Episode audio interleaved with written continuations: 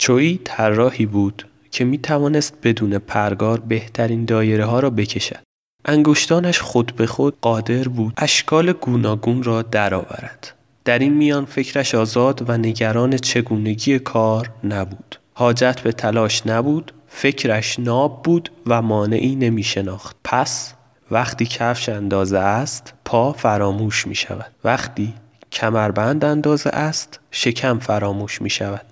و وقتی دل آرام است برایه و بر علیه فراموش می شود. نه فشاری نه اجباری نه نیازی نه کششی. و این گونه جمله کارها زیر مهار و تو آزادی.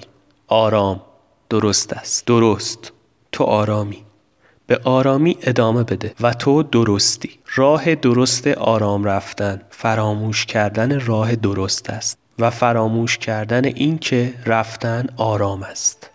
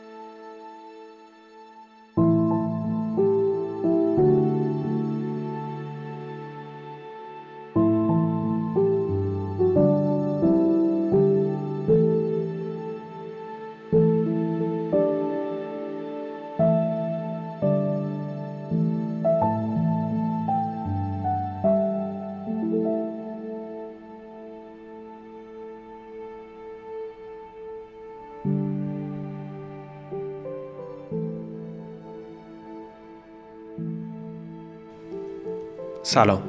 من حمید یزدانی هستم و این اپیزود پنجم پادکست درون نگره اسمشم هست وقتی که کفش اندازه است.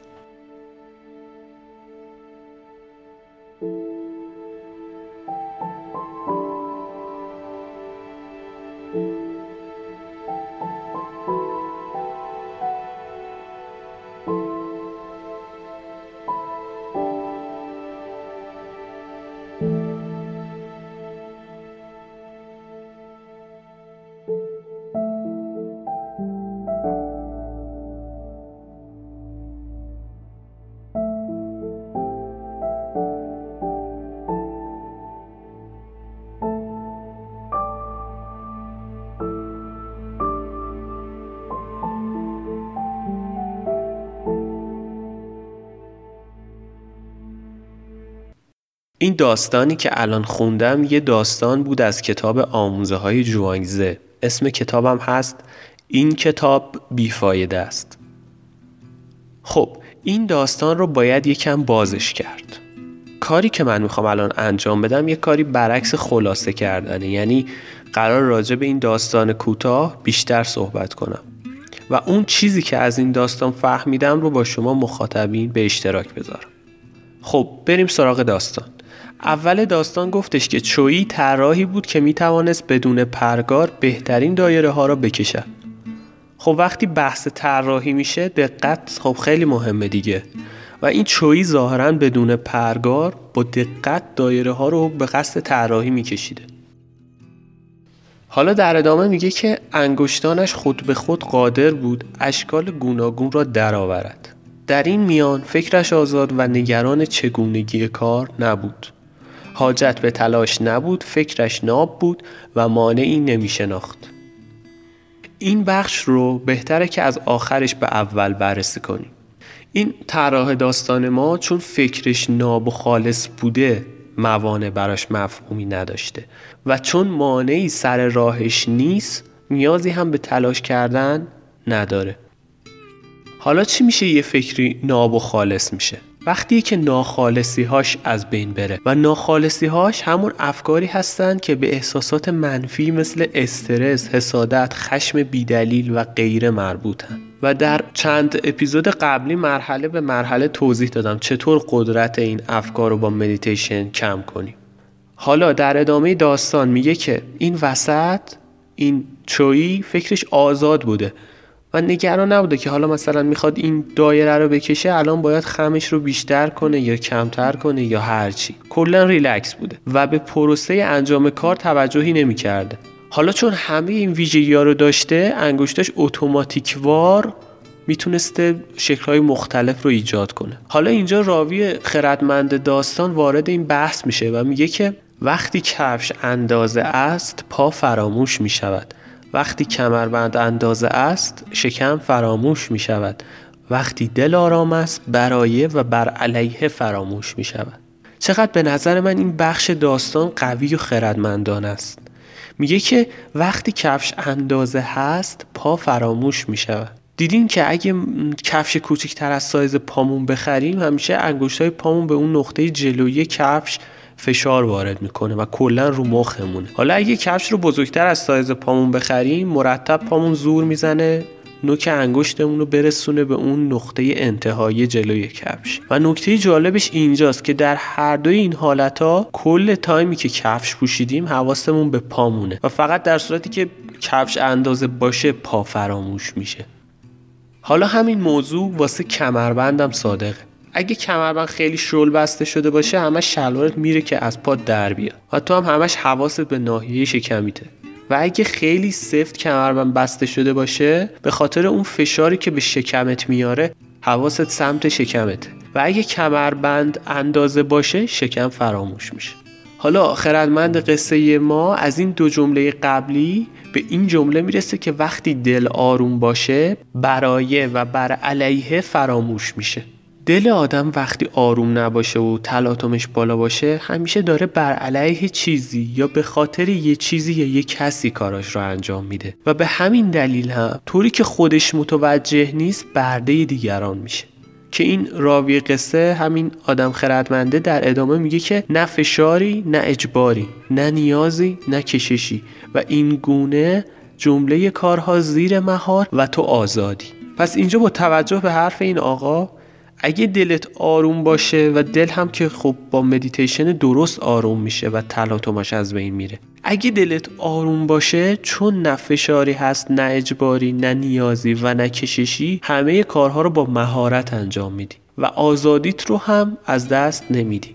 یعنی اینکه محرک کارهایی که می‌کنی یه دلیل بیرونی نیست. خب حالا چجوری دل آدم آروم میشه؟ خب واضحه وقتی تلاطم نداشته باشه آروم میشه. تلاطمش هم یا اتفاقات بیرونی هست یا افکار ذهن.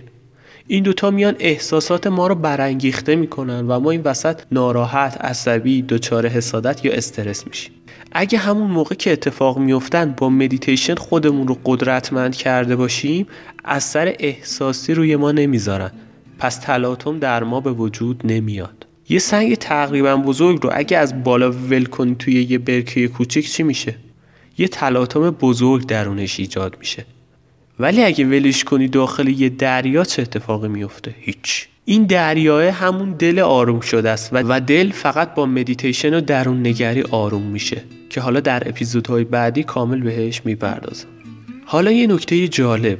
این خردمند و راوی قصه ما با داستانی که تا این نقطه تعریف کرد یه راز ریزی رو هم به ما گفت. چه کلمه ای شد. راز ریز. آره خلاصه راز ریزی رو به ما گفت که درون داستانش نهفته است.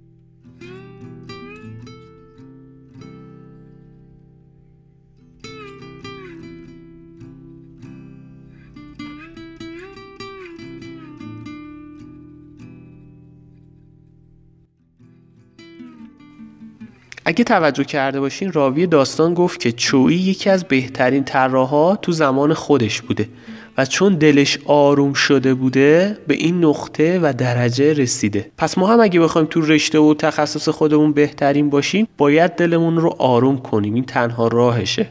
حالا بریم ادامه داستان رو بشنویم. در ادامه میگه که آرام درست است. درست. تو آرامی. به آرامی ادامه بده و تو درستی. این حرفش خیلی جالب بود واسم. چون هممون وقتی داریم یه کاری رو انجام میدیم وسط راه مدام به خودمون شک می‌کنیم شک های مختلف. مثل این آیا من می‌تونم این کار رو انجام بدم؟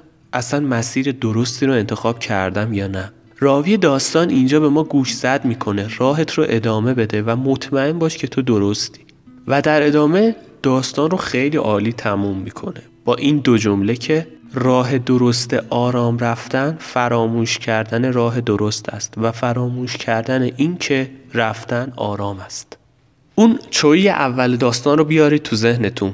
اگه وقتی داره یه دایره رو می‌کشه به این فکر کنه حالا واسه اینکه دایرم کج و کوله نشه بیام یکم به سمت راست برم یا چپ برم این اینجا داره به یکی از راه های درستی که ذهن پیشنهاد داده عمل می‌کنه. و اگه این کارو بکنه دایرش کج و کوله در میاد. این جمله هم واقعا جمله نابیه که راه درست آرام رفتن فراموش کردن راه درست است. و بعد در پایان میگه که و فراموش کردن این که رفتن آرام است. اینجا در پایان داستان راوی خردمند میگه خودتو از قید و بند این موضوع هم رها کن که در طی مسیر زندگیت همیشه باید سفت و سخت مراقب باشی که آرامش خودتو حفظ کنی. چون همین سفت و سخت مراقب بودنه خودش تلاطم رو درونت درست می‌کنه. خب این داستان به پایان رسید و من سعی کردم با باز کردن و توضیح دادن این داستان یکم از پیچیدگیش کم کنم. ولی به نظرم همچنان پر از رازها و پیچیدگی های مختلفه که از هر دیدی که بهش نگاه کنی یه چیز جدید و نو درک می‌کنی. خب امیدوارم که این اپیزود واسهتون جالب بوده باشه. ممنون که وقت گذاشتین و گوش کردین. من قرار بود این اپیزود رو در ادامه اون اپیزود چهار برم که اسمش روزنه نور بود. اما دیروز این داستان خیلی جالب رو از این کتاب خوندم و گفتم که اول بیام این رو با شما مخاطبین به اشتراک بذارم. و بعد تو اپیزود 6 حالا ادامه اون اپیزود 4 رو میریم. اپیزود 5 هم در این نقطه به پایان رسید. اگه با این اپیزود حال کردین من رو دنبال کنین و به دوستان خودتون هم معرفی کنین. دستتون درد نکنه. تا چند روز آینده که اپیزود بعدی رو بسازم خدا یار و نگهدارتون باشه.